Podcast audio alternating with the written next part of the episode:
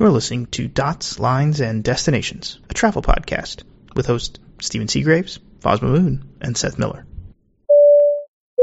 Hello, and welcome to episode 385 of Dots, Lines, and Destinations. I'm Stephen Seagraves, joined by the usual cast of characters, Seth Miller and Fosma Moon. Gentlemen. Good evening. Happy birthday to us. Yes. We were going to do something big. And then we did, almost barely did anything at all. Yes. When we hit 400, do, do balloons fall out of the ceiling? Whose ceiling, I guess, is the question. E- each of ours? So we, we got a little bit of a celebratory budget, but I'm not sure I've got that in it. so we got we got just- 15, 15 more episodes. That's 15 weeks. Yeah, we could probably do something big for 400. That's a two, almost three months. I mean, Yeah, yeah. somewhere in August. Yeah, we could, we could do something. Um, we have a little bit more follow up about Sky Club access uh, and the changes. They're not that bad, I guess. Well, no, they're still terrible, but uh, there, there were two major changes. One was that they were going to only allow passengers in up to three hours prior to departure, and the other was no access on arrivals for members. And the latter, the no access on arrivals, has been due to significant uproar, has been walked back. So they are listening to customers. Surprising, but but, But a not talking to them before making, you know, significant policy changes. So win some, lose some, I guess. I, I guess so. so, I mean, I think this is good for arrivals, especially kind of like what we were talking about, right? Like you come in from a red eye, you want to take a shower, or you come in and uh, you just need to get some work done before you hit, you know, you, you drive to the client or whatever you're doing. Um, it's a nice feature. Still, kind of kills some of the things we were talking about, where you show up early and want to get some work done. If it's outside of three hours, no, no dice. Yeah. So I guess, I mean, that is an interesting question. Say, you know, you're on a 6 p.m. flight, you get to the airport, and you stand by for a 2 o'clock flight. Do they go by the standby time or the confirmed time? Foz with your pedantia. It's an it's a reasonable question. Yeah. And It could is. You, could you stand by, get confirmed, enter the lounge, and then switch back to your original flight and just hide in the corner? I'm sure you could do I mean, that. no one's going to come over and ask you to leave. So yeah, once you're in, you're in, right? There's no real policing. one hopes. I wonder. I wonder if they're building it into the system, the check-in system for the Sky Clubs, or if like they're assume leaving it up to the agents to do it. Because you, you know what I mean. Like you, at the United clubs, it feels like it's all built in. So if it if it gives you a green light, like it se- doesn't seem like the agent to do anything except look at the screen when you scan your Yeah. boarding pass. Well, or, well, yeah, or an exemption, an exception happens and it doesn't scan right, and then they can go figure it out. Yeah. But yeah, yeah, if it's attached to the boarding pass, right, which would be club members and um, Star Gold. oh, Star Gold. But if it's not, then they have to do something. Yeah, Mhm. well, to, like Turkish has done that for a long time. The lounge, even before they moved to the airport, had like just self-service entry gates, and Mhm. you could walk over and scan.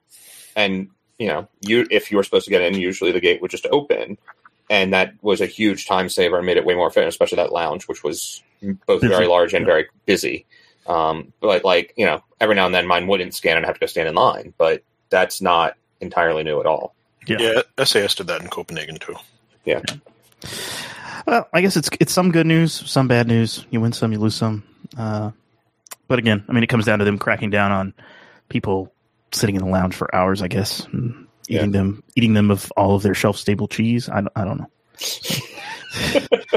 uh, so anyway, consumption of a seat is more an issue than consumption of cheese cubes, but sure, we'll go with it. Well, if you have enough cheese cubes, then you'll be occupying a seat in the bathroom. Uh, so more consolidation in Latin America. What is this, Seth? We've had So- we've had Avianca, right? And So Avianca and uh, Viva Colombia, Viva Peru wanted to merge. Now they want to bring Gol, the Brazilian airline, into the okay, mix. yeah. Isn't Um, that what the remnants of Varig? Is it? Isn't Gol the remnants of Varig? Right? Because it wasn't Tam. It was. Because I remember being in a Gol lounge and finding a Varig glass in there. That could just because I didn't throw them away yet. I mean, um, But I thought there were some. There was some There- Philly. there might be. Um, uh, it does own the brand Varig, um, although that is. I'm reading Wikipedia. That is uh, the new Varig, founded in 2006, not the extinct old Varig, founded in 1927. But they still own the brand, so which for Yeah. and anyone who's curious, Varig was one of the original five members of Star Alliance. Yeah, and an old old Brazilian airline that had some. Uh, they yeah, they did purchase the assets of Varig out of bankruptcy in 2007. Looks like. But- See, I actually didn't make that one up. So so they want to they want to include Gol in this merger. Well, so it's a separate merger now, but like a second one, which that part of me would like, do they have to get the first one approved to make the second one happen? But where this one gets interesting is that both like Gol has a, I it's Goal or Goal, anyway, has a partnership with American Airlines to since American lost Latam as its partner in South America to Delta, uh, it grabbed Gol to be its Brazilian partner, and United has Avianca, and then there was supposed to be an Avianca United Copa joint venture. Um, so there's a lot of sort of moving parts there, and even competition amongst uh, partners or competing interests. But this is one of those they're trying to do a like it's just going to be a big holding company and all the airlines will operate independently and everything will be fine but you know all the money gets pooled in the end. And it sort of goes back to what i said last time. It's like that, that's that's cute and whatever but it's not even quite to the same level as the european model of sort of big parent company owning lots of airlines because those are generally much more coordinated and even if they don't want to admit it sort of partners. And right loyalty programs exist. You get IAG Group, right? International Airline Mhm. Group, which is BA, uh, Iberia, Aer Lingus, Vueling, who else? Um, Open Flight, Open Skies, but that's gone now. Right? They had all those brands, and like theoretically, they all compete with each other, but not really. Mm-hmm. And they coordinate, you know, the Lufthansa Group with all its, its five airlines or whatever, and they all coordinate purchases and things like that of seats and planes and whatnot. or Even like it's it's hard for me to see those as true competitors, even though ostensibly they are supposed to, um, right? Because they don't have antitrust immunity in all their markets. But I mean, So- I mean, they're clearly not competitors, right? In Europe, Right. Because because like even fares are coordinated. When you look at you know certain fares to Europe or within Europe, they coordinate those fares completely. So transatlantic or in various joint market joint venture markets, they're allowed to coordinate. Oh, okay. but like within Europe, I don't believe they are. And right, does like Lufthansa Group, you know, can will do things like Lufthansa flies Frankfurt to Vienna a couple times a day, and Austrian flies a couple times a day, but they alternate, they stagger times rather than competing. Mm. Right, and even if they don't technically coordinate fares, um, there's a little bit of you know wink and nod on fare stuff, I would imagine, but like they can, they sort of happen to think that this is the best schedule. Like, I don't know. There's, and I have to double check to make sure they don't actually have antitrust immunity for the group within Europe. But Yeah, because that's an interesting one, right? Like we're talking about this. Like let's say let's say this goes through with with Gol and and Yeah. Avianca and everybody in South America. But like, there's only so many flights and carriers within South America to get you from Argentina to, to Brazil to Chile to you know Colombia. So you're going to have to coordinate at some level to make sure there's enough coverage for the number of passengers you have. right, And I, I, I mean, they can pretend that they're not going to coordinate, but I, I think that's a farce. yeah. And so, eh, I mean, whatever competition is to whatever level it is, and in some ways, right, this is also a situation like I don't think that Avianca was going to. There used to be an Avianca Brazil. Let's also not forget that, and it went out of business a couple years ago. Um, I don't think they were going to ever re-enter Brazil, and this is certainly a a better way. Mhm. But I, I just I don't buy the we don't compete at all argument, even though they'll continue to make it. And I mean, United still has a partner down there in Brazil in Azul, right? So United will have the partner with Azul, but it will also have Avianca for the Colombia stuff. It's like how does how do you coordinate those schedules and make sure that, everybody's getting what they need? I don't know. Yeah. It's very Complicated. Strange. Um, there's a Star Alliance credit card coming. Oh yeah, We don't usually talk about credit cards on here, but, but tell me about this one's this. crazy. um, so Star Alliance celebrated its 25th birthday uh, last week, and as part of that, had a media briefing and offered up a whole sort of like you know what the future holds, blah blah blah. A lot of talk about biometrics and digital transformation and stuff like that, but also noted there's going to be a intermodal partner in Europe. So I'm obviously assuming it's Deutsche Bahn, but maybe we'll maybe I'll be wrong. But there's going to be a non-airline alliance partner. Okay. Uh, I don't know what benefits that brings or anything else. Like, but yeah, that'll be interesting. And there's going to be a new credit card launched in Q3. Allows for redemptions on all the partners, and that's the only detail we have. Next thing we'll hear is United is devaluing, devaluing its currency and removing availability. Well, so Wait, didn't, didn't they already do that? That's what that's the joke. today ends in Y. Um, no, so for years, uh, going back to at least to 2018, uh, the current Starline CEO is Jeffrey Goh is his name. He's from Singapore Airlines. Uh, he's been talking about trying to make a sort of common interface that allows for coordinated alliance wide settlement and interchange of stuff. And this is sort of like, you know, StarNet is the name of the sort of backbone that the airlines all communicate across. This is sort of a souped up version of that or a enhanced version that just adds more features. And one of the interesting things about it is he sort of talks about being able to do things like uh, dynamic award redemption pricing. And even back in 2008, 2000, or excuse me, 2018, 2019, he was talking about how more than half the alliance members offer some sort of dynamic priced award redemption. And so and sort of hinted that that was the future of the loyalty program. We've obviously seen an even stronger push into that for some of the member airlines in recent you know over the past couple of years recent months recent years. Uh, i do wonder if this new program essentially becomes you've got quote unquote Star Alliance points, hmm and those are redeemable for what's basically a shared dynamic pricing amongst the airlines. So you can sort of each airline can say, oh, this segment costs that, this segment costs this, and in award points, and dynamically it will add up all the points that you need and say, here's the number plus a, you know, plus taxes or whatever.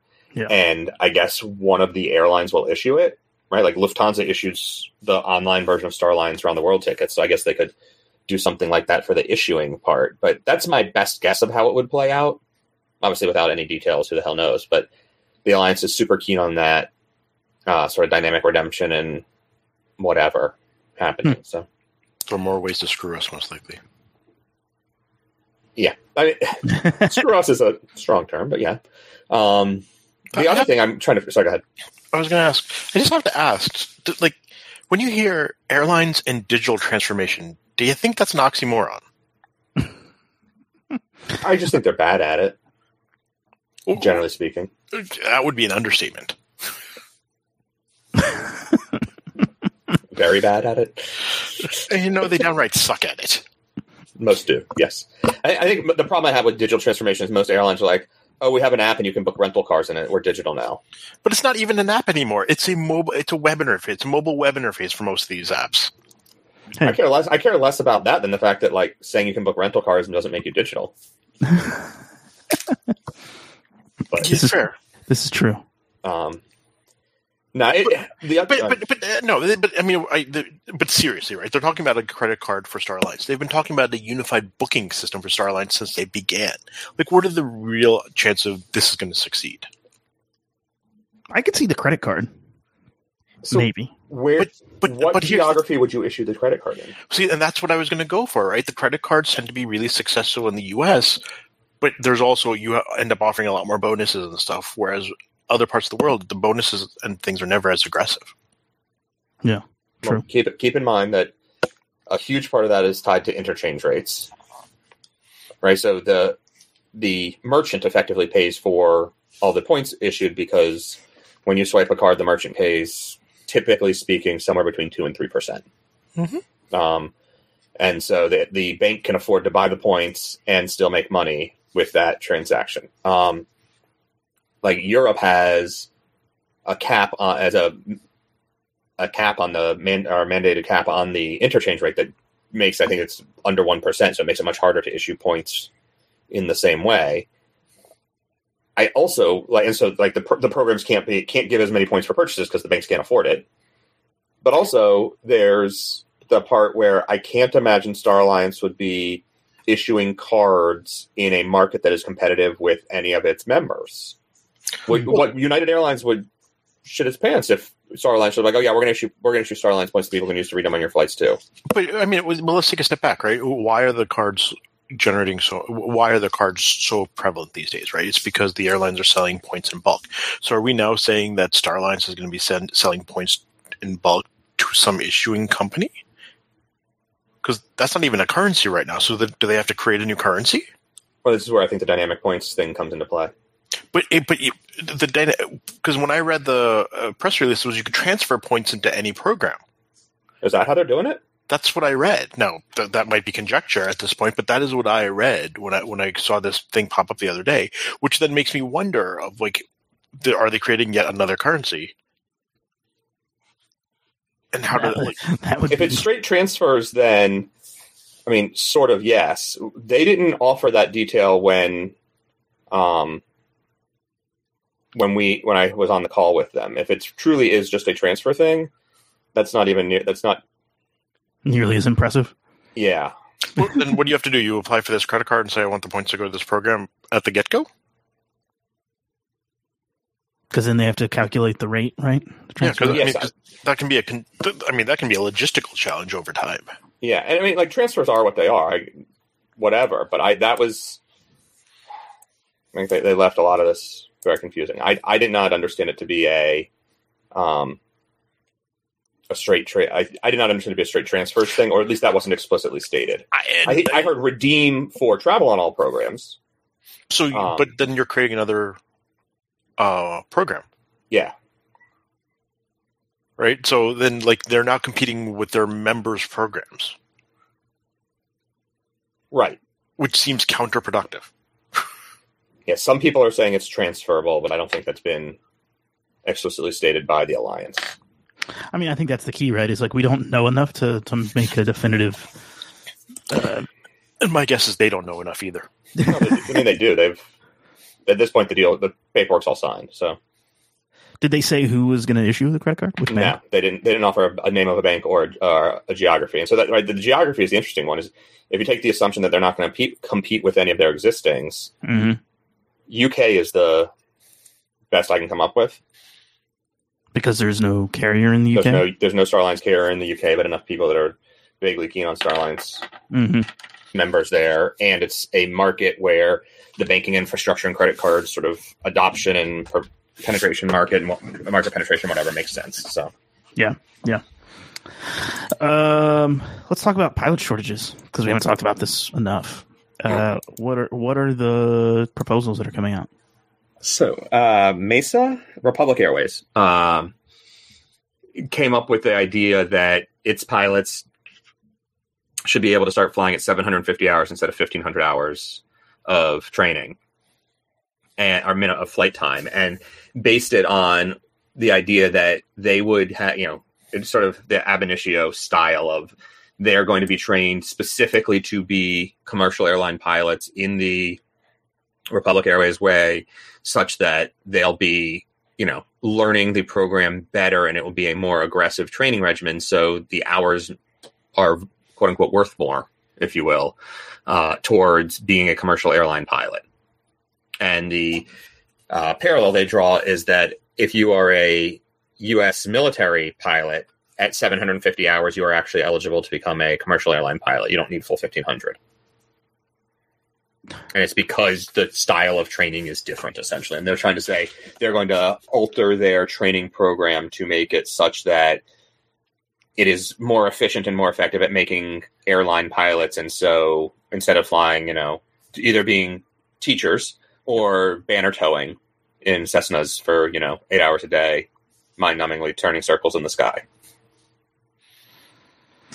I mean, I get it. Um, I don't, I don't know how to feel about it. Yeah, I, the part that surprises me the most is, in some ways, is unions pushing back on it. Mo- They don't want it. Alpa is opposed, um, and I'm I'm a little unclear on that because I would think it's a good way to increase union membership. So I'm not sure why it's bad in that context. The some of the pilots I've interacted on with are, have said there's two different other things. One is I don't want to be the person training the pilot who's sitting next to me, which okay, fair, but like in most jobs in life, if you're the senior person, there's going to be some engagement and you know learning involved. So fine. At least in my professional experience, I found that both as the senior person and the junior person, but also the uh, there's a number of people that say, well, this is just going to destroy the pipeline even further because we won't have enough people to do the training because a decent number of pilots get their 1500 hours by working as instructors, getting paid not nearly enough money to fly around four to six hours a day if they're lucky, um, to build up to 1500 hours over 18 months and then can finally switch and go and get a real job. And it's the like the idea that this is going this is going to be what means we can't train more pilots is kind of bizarre to me. I also just don't understand why the industry has settled on we'll let the people that aren't commercial airline pilots train people how to become commercial airline pilots. I also I also I also don't really buy that argument. I mean, a lot of I have friends who are instructors and you know, a number of instructors are commercial pilots who they do it in their free time. Like they just want to go fly and so they teach other people how to fly because they Yeah. enjoy it.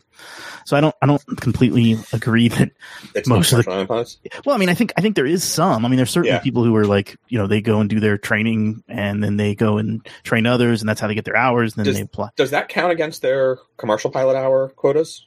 Uh, what the? Doing like flying a training, like doing teaching, wouldn't count against there because right, pilots can only work a certain number of hours yeah, it doesn't. It per week doesn't per month per year. Yeah, yeah, yeah. I get it. Yeah, I don't. Okay. I, I don't think it cuts over at all.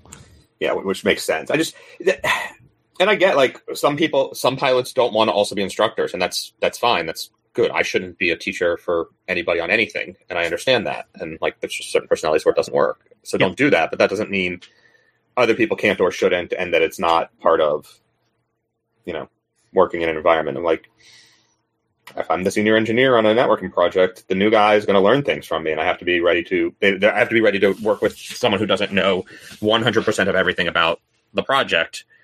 I, you know, I would like to think that as a pilot, you would know a little more than some of the junior people I've had working with on networking projects, and also the risks are much, the stakes are much lower on a computer network. But whatever. Well, and Um, honestly, like let's let's think about it this way, right? Like if Mesa Republic is training someone for 750 hours, basically in in the Mesa way, right? Those people aren't going to come in green to the cockpit with you. Like Right. they're going to come in with some working knowledge of how it works. So a lot, you would assume. And so, right, that's part of the Mesa argument. And uh, Sully is against it. The not surprisingly, the families of the Colgan Air crash came out against it. So I don't see this actually happening. I don't, and and the FAA has historically shown an aversion to uh, altering man safety related mandates that are co- sort of congressionally issued. Yeah. Um, and Congress, I think, explicitly allowed for the military training one and did not allow for this. And so it would be an exemption of being like, no, this is sort of like military training. I don't think the FAA is going to be willing to say that. yeah, yeah, So- makes sense. I don't think it's going to happen. But but wait, there's more. Uh, Southwest's pilot union shared a memo with its membership last week indicating that there's discussion around uh, legislation in Congress to raise the retirement age for pilots from 65 to 68. I'm okay with that. I'll be interested to see how many pilot, pilots actually choose to stay till 68 because I bet they're still eligible at 65. I'm sure they'd be retirement eligible. Um, But you know what I mean? Like they're still going to Yeah. be eligible, so that they, who you can't who wants to keep working? exactly. I mean, I, I guess right now in this in this economic cluster that we're in, uh, Yeah. maybe you do. But I don't know. I mean, United went on record as saying most of their senior pilots that are in that age group are making like three three hundred fifty thousand bucks a year or something like that. that's that's my point. Yeah, I mean, Um, do that for three and- more and- years. well, yeah, right. Like that's good money. I don't know how much. You know, obviously depends on savings and what the pension plans look like, and and and. But um, one of the interesting things that came up, and I I misunderstood this initially, but uh, they probably wouldn't be able to fly international routes. because of overseas rules. So ICAO provided guidance of what it what it one should you know what it should be to qualify as a commercial airline pilot and staffing rules among other things and one of the guidelines presented which most countries have adopted is that you tap out at 65 Mm. uh, the us adopted that it was actually 2007 the age went up from 60 to 65, uh, in line with this ICAO guidance. And when I, I was, you know, my initial response was the ICAO never mandates anything. ICAO provides guidance, and then countries choose to adopt how they adopt. Yep. And that may be a little bit of semantics, but not every country always adopts the ICAO standards as written. But in the case of the U.S., foreign airlines operating into the U.S. operate under Part 129. It's a sort of separate, very similar to regular commercial operations, but it's slightly different.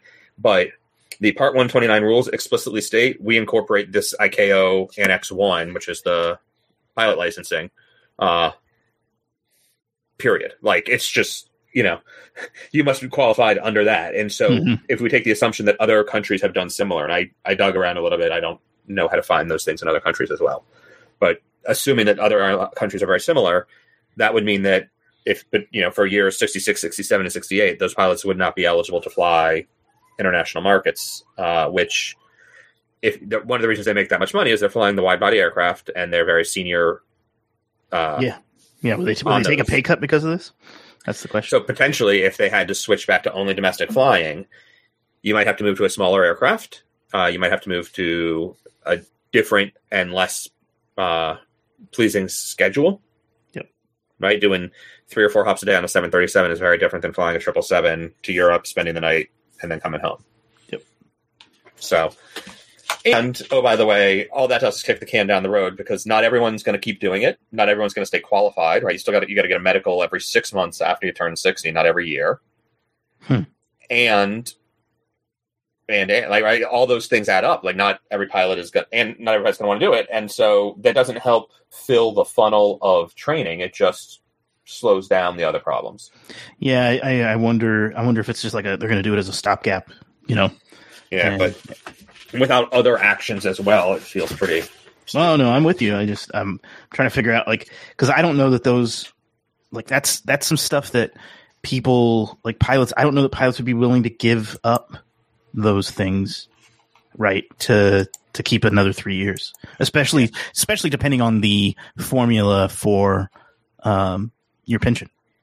Yeah. Right. If what, what depending on what that formula is, it, if if I'm going to take three years of lower pay and it's going to impact what I get as my pension, yeah, no thanks. Yeah, that's a good point. I hadn't th- considered that, but many pensions are based on last X number of years Exactly. Yeah. of salary. I mean, was it the? It's usually like it's usually like the t- last ten years or something, or seven years. Yeah. I, can't, I can't remember. that's how uh, retire. That's how uh, what's it called works. Social Security works. Yep, yep. But um, the NYPD, I think, it was just your your final year, No, and you get a and so- percentage of that. and you get a percentage of that, and so there's it, it's more or less a scam. But they would pull crazy overtime for the final year, hmm so and cash out at a much more elevated rate. Foz Foz sounds like he's just loving this. Oh, I mean, eh, you know what you, you could potentially run into is a few people stay behind, but they're all all going to fight for the few wide body routes left domestically, yeah, because they want to stay on a triple seven or they want to stay on a seven six. Yeah. which then really doesn't help the problem. Yep.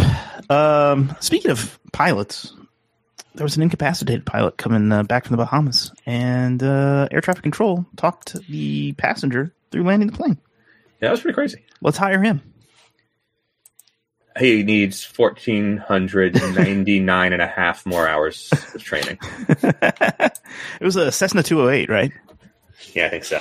And and he, he had, what's that? Was it a Cape airplane? No. Nah, this is a private jet was flew from Fort Pierce, Florida, over to Marsh Harbor in the Bahamas, picked up two passengers and turned around to fly back. Um, and then just off the coast, the pilot turned to the passenger and was like, "I don't feel well," and like slumped over on the controls and started to dive. And one of the pass the passenger involved here pulled him off, sort of pulled the stick back and got the plane level and got on the radio. and was like, "Hey, my pilot just died. Like, I, there's a problem here. My pilot, we can't use my my pilot's not working. What do I do?" Um, they it's like, "Well, what do you see? Where are you?" I was like, "I don't know where I am." They had to like in the plane. Uh, they got the plane stable. He's like, "Hey, well, just like hold straight, whatever." And they had to find him on radar and do this thing, you know, whatever, where to start, all that stuff. They found him. They found a.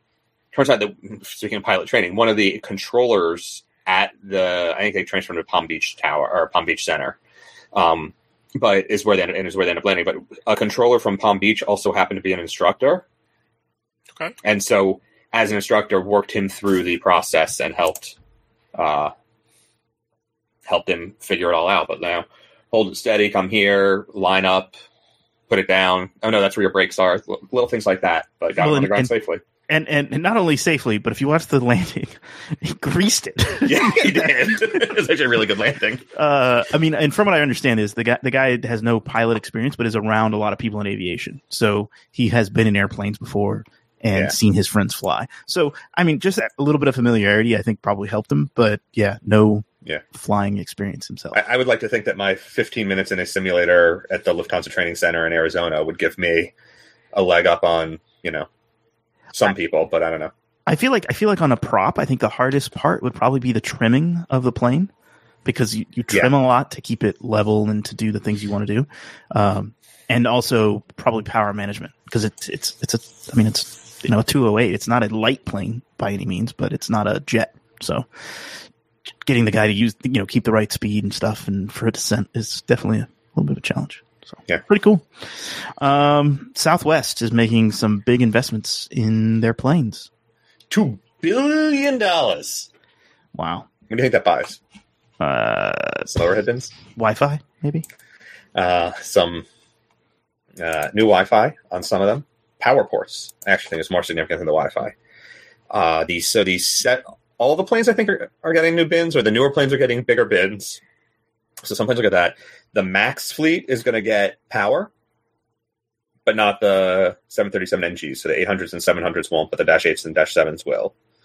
And then uh, the Max fleet going forward from Q4 ish, end of this year at some point, Mhm. will be Viasat instead of uh, Anuvu, which is the new name for Global Eagle, which was the new name for Row 44, which was the name that Southwest had, or the name that the supplier had when Southwest signed the contract originally a decade ago. Hmm. So um, it'll be. They aren't talking about pricing of the Wi-Fi, so who knows if it'll you know still be the eight dollars per day or if it'll go to free at some point or change. But um, yeah, it's going to be the new provider. So there's you know Anuvu slash Global Eagle gets plenty of uh, complaints about the performance on Southwest. I would say, relatively speaking, it's up there with probably United in terms of people I know complaining about Wi-Fi on airplanes. Yep. So hopefully this helps in that front. I, I actually though think that putting power be in seat USB A and C at eye level on the tray table, seat back, um, for every seat not shared. I think that's going to be arguably more valuable in many ways to passengers than the Wi-Fi upgrade. Yeah, I mean it's definitely nice. I, I it kind of sucks that they're not going to do it on the NGs or the 800s, but Yeah, I, I mean I get. I, I don't really get that though because they they use their fleet so kind of randomly. How much time do they left on the NG fleet? Yeah, that's a good point. I think that's so. I think that's a big part of it. a lot of those are, or not all of them, but a lot of them, uh, especially the older 700s, are, you know, over the next five eight years, are probably on the way out. Yep. Um, I'm just assuming the Dash Seven, the Max, gets certified and starts delivering, but you know, we can hope. Um, and then uh, also, I think with the as the Max fleet grows, I would bet that they sort of start to adjust some of the operations so that the Maxes start doing longer and longer hops Mhm. because of the fuel efficiency value there. Yep. There'll be there'll be cash savings to the company to optimizing their aircraft scheduling, and that'll let them, you know, the NGs will be on the three hours and shorter flights, and the Maxes will be on the longer ones, and that'll help alleviate Yeah. some of those challenges. So I mean, you have a little bit of experience with this set. Like, does this mean they basically replace all the seats in the Maxes to to install this? Like, or do they retrofit seats that are already in the planes? My guess would be they do it as sort of a swing project where you get a couple sets of seats built with the cabling and everything in them and these jacks installed Mhm. and you and i mean you can almost literally have an assembly line where you're pulling seats out the front door and sliding new ones in the back door and bolt the new ones down and plug them in and do it on an overnight sit or maybe a, I, I would be surprised if it took more than an overnight um, maybe two days um, of a maintenance visit Mhm. and then you take that set that you just pulled off and you retrofit those Gotcha. and slide them into the next plane. And you, you know, it takes a little bit of time on the ground to prep them and put the cabling in and whatever and get the jacks installed. But if you've got a few sets ready to go, you can sort of constantly have a set of not spare, but new seats ready to be installed on the next plane that comes in, Mhm. and not because you the seats are crazy expensive. You wouldn't throw all the seats that you've been buying over the for your fleet away and uh, yeah, yeah, that's what I figured was that'd be and buy all move. brand new seats just to put power outlets in them. Yeah. Um, but that's my guess is how they'll do it. Yeah, yeah. Um, tell me about United's IFEC update. So this is uh, Project Next, they called it. This was last June. United announced that all their single aisle planes were getting the full suite of in seat screens and Bluetooth pairing and updated Wi Fi and all that fun stuff. Uh, since last June, United has converted. How many planes do you think they've converted? One. I'd say 50. Zero. Damn. There are 16 aircraft in the fleet that have the new system. There are 16 new MAX 8 deliveries. Uh, supply chain. The supplier, Panasonic Avionics, is having trouble getting enough parts to have these seats ready to swap in, basically.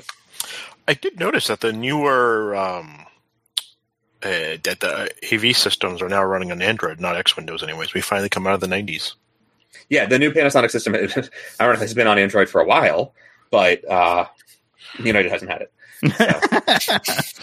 Um, yeah, and other airlines have had Android-based IFEs for a while, but no, it's a, and that's not just the Panasonic system. The other major suppliers are generally running on Android, custom builds, but Android builds as well.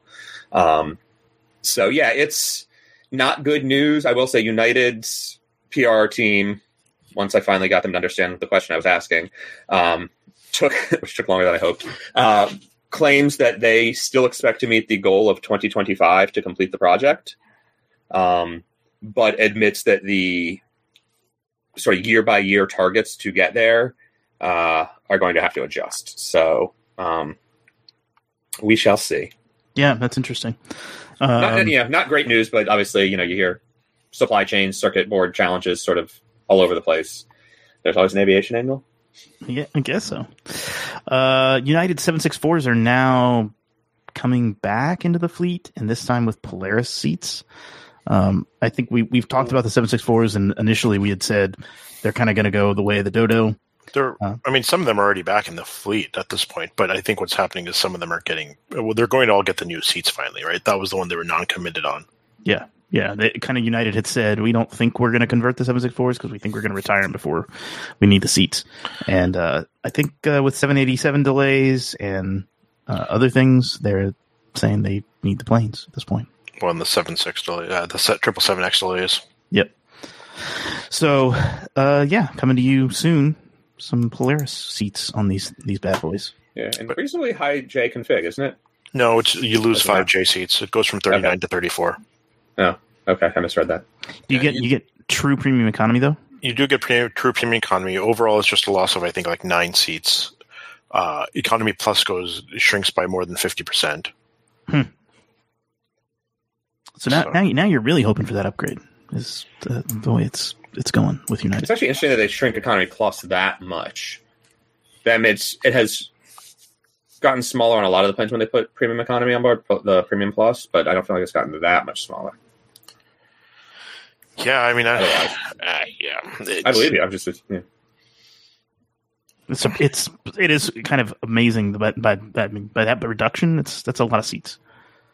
So, um, and speaking of new stuff for United, there's a new United club at Newark. Have you been able to go, Foz?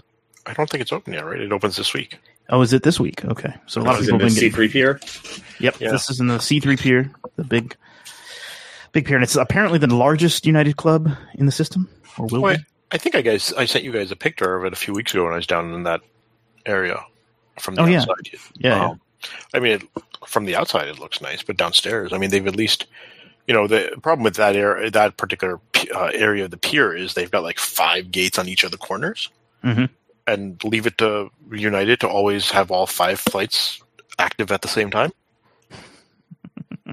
So I, I do wonder because they took a lot of the gate space away from one of those gates. So I do wonder what's going to happen in that hallway now. So they and that's another that's a good question too because Those are like wide the- body gates. yeah Yeah, they are. Well, and they also used, used to have the, the Tel Aviv flight out there, which required the extra security area. Which they Um, still do. They've got two gates. Uh, one uh, is 137 or 138 right at the end of that pier, right in the middle of that. And then the other is 120 or 121 on the when as you're coming down the pier. It's the first uh, set of gates. So they still have the walls up, uh, but they come and go depending on that flight, right? If the flights, if they're sealing it off for that flight, then they'll put the walls up. Otherwise, they'll take them take them down. I just feel like it's going to be a little chaotic when the Tel Aviv flight, like around the entrance to the United Club. You don't you don't even need always that. is. It's like United at Newark. It's always going to be chaotic. uh, the club looks nice though. Uh, from the pictures I've seen, it does have shower suites, uh, which is a change for United um, at the United clubs because they've kind of gone with the Polaris Lounge as their premium product, um, and that's where the showers and stuff are. But to have a shower option at a United club is definitely a welcome change. Um, hopefully, it's kind of the way forward. Maybe Uh, they'll redo the San Francisco club next. That's I was actually going to bring that up because that's like the one club we we were talking to a mutual friend of ours that that club is like it's in the F gates, the F gate area where kind of the I guess you come off the moving walkways and you enter the food court. It's like right at the food court area, um, and that club is like something straight out of the '80s. It feels like um, with the with the black toilets and all. so, Do they have black toilets in that one? I don't remember. I think the urinals are. I can't remember. I know it's it's the giant model ship, Oh The yes, air, like model boat in the airplane club, airline club that always gets me. yes, yes. Good window, good views though. I like the window seats. Yeah, it's one. just it's always impossible to find seating in that club. Well, and those chairs are so worn down. You sit down, you sink another eight inches.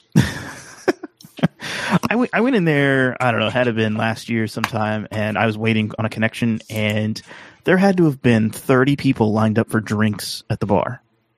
And I'm like, what? What is happening? I like, They had like six bartenders working, and they couldn't get enough drinks served. So, anyway, they need to fix that one next. That's my vote. Um, Air France, new cabins on some triple sevens. Yes, they've got a dozen triple sevens that are sort of their oldest uh, layout today, uh, or oldest theoretically premium layout today, where they have the what they call Caribbean and Indian Ocean CIO Mhm. layouts that are like premium economy and economy only, super high density.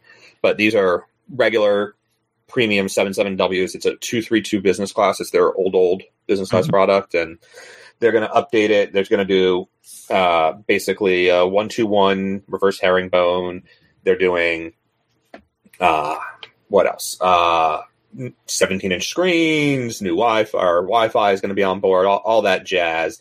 Uh, a real premium economy cabin uh, with the new seats similar to the A350, updated economy, no first class, but the planes that they're replacing didn't have first class, so that's I originally misunderstood that, and so it's not quite as big a loss as I thought it was.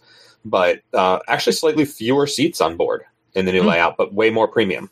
So Interesting. I mean, because they've been pretty on some of those planes. They're pretty heavy. Like they're pretty like dense as Yeah. far as getting people down to what is it, uh, Reunion and the Seychelles, yeah, um, stuff like that. So it's it's, it's good news for passengers for sure. Yeah, I, I think this is there's there's no I got no complaints about this one. I, I think the seats look nice. Um, it's uh I think it's a good a good setup overall. Yeah, yeah. Um, we got some bonus topics that are come up for our Patreon subscribers, including uh, street pricing, uh, London Heathrow trimming the passengers per hour, and uh, Hawaiian investing in some boats, maybe. So if you're a Patreon subscriber, stay tuned for that. If you're not, you'd like to join, feel free. We'd love to have you as a Patreon subscriber. Uh, but we do appreciate you listening to the show. Leave a comment, leave feedback. We'd like to hear from you. At Dots Lines on Twitter, more dots, more lines.com. Until next time, happy travels. Take care. Catch you later.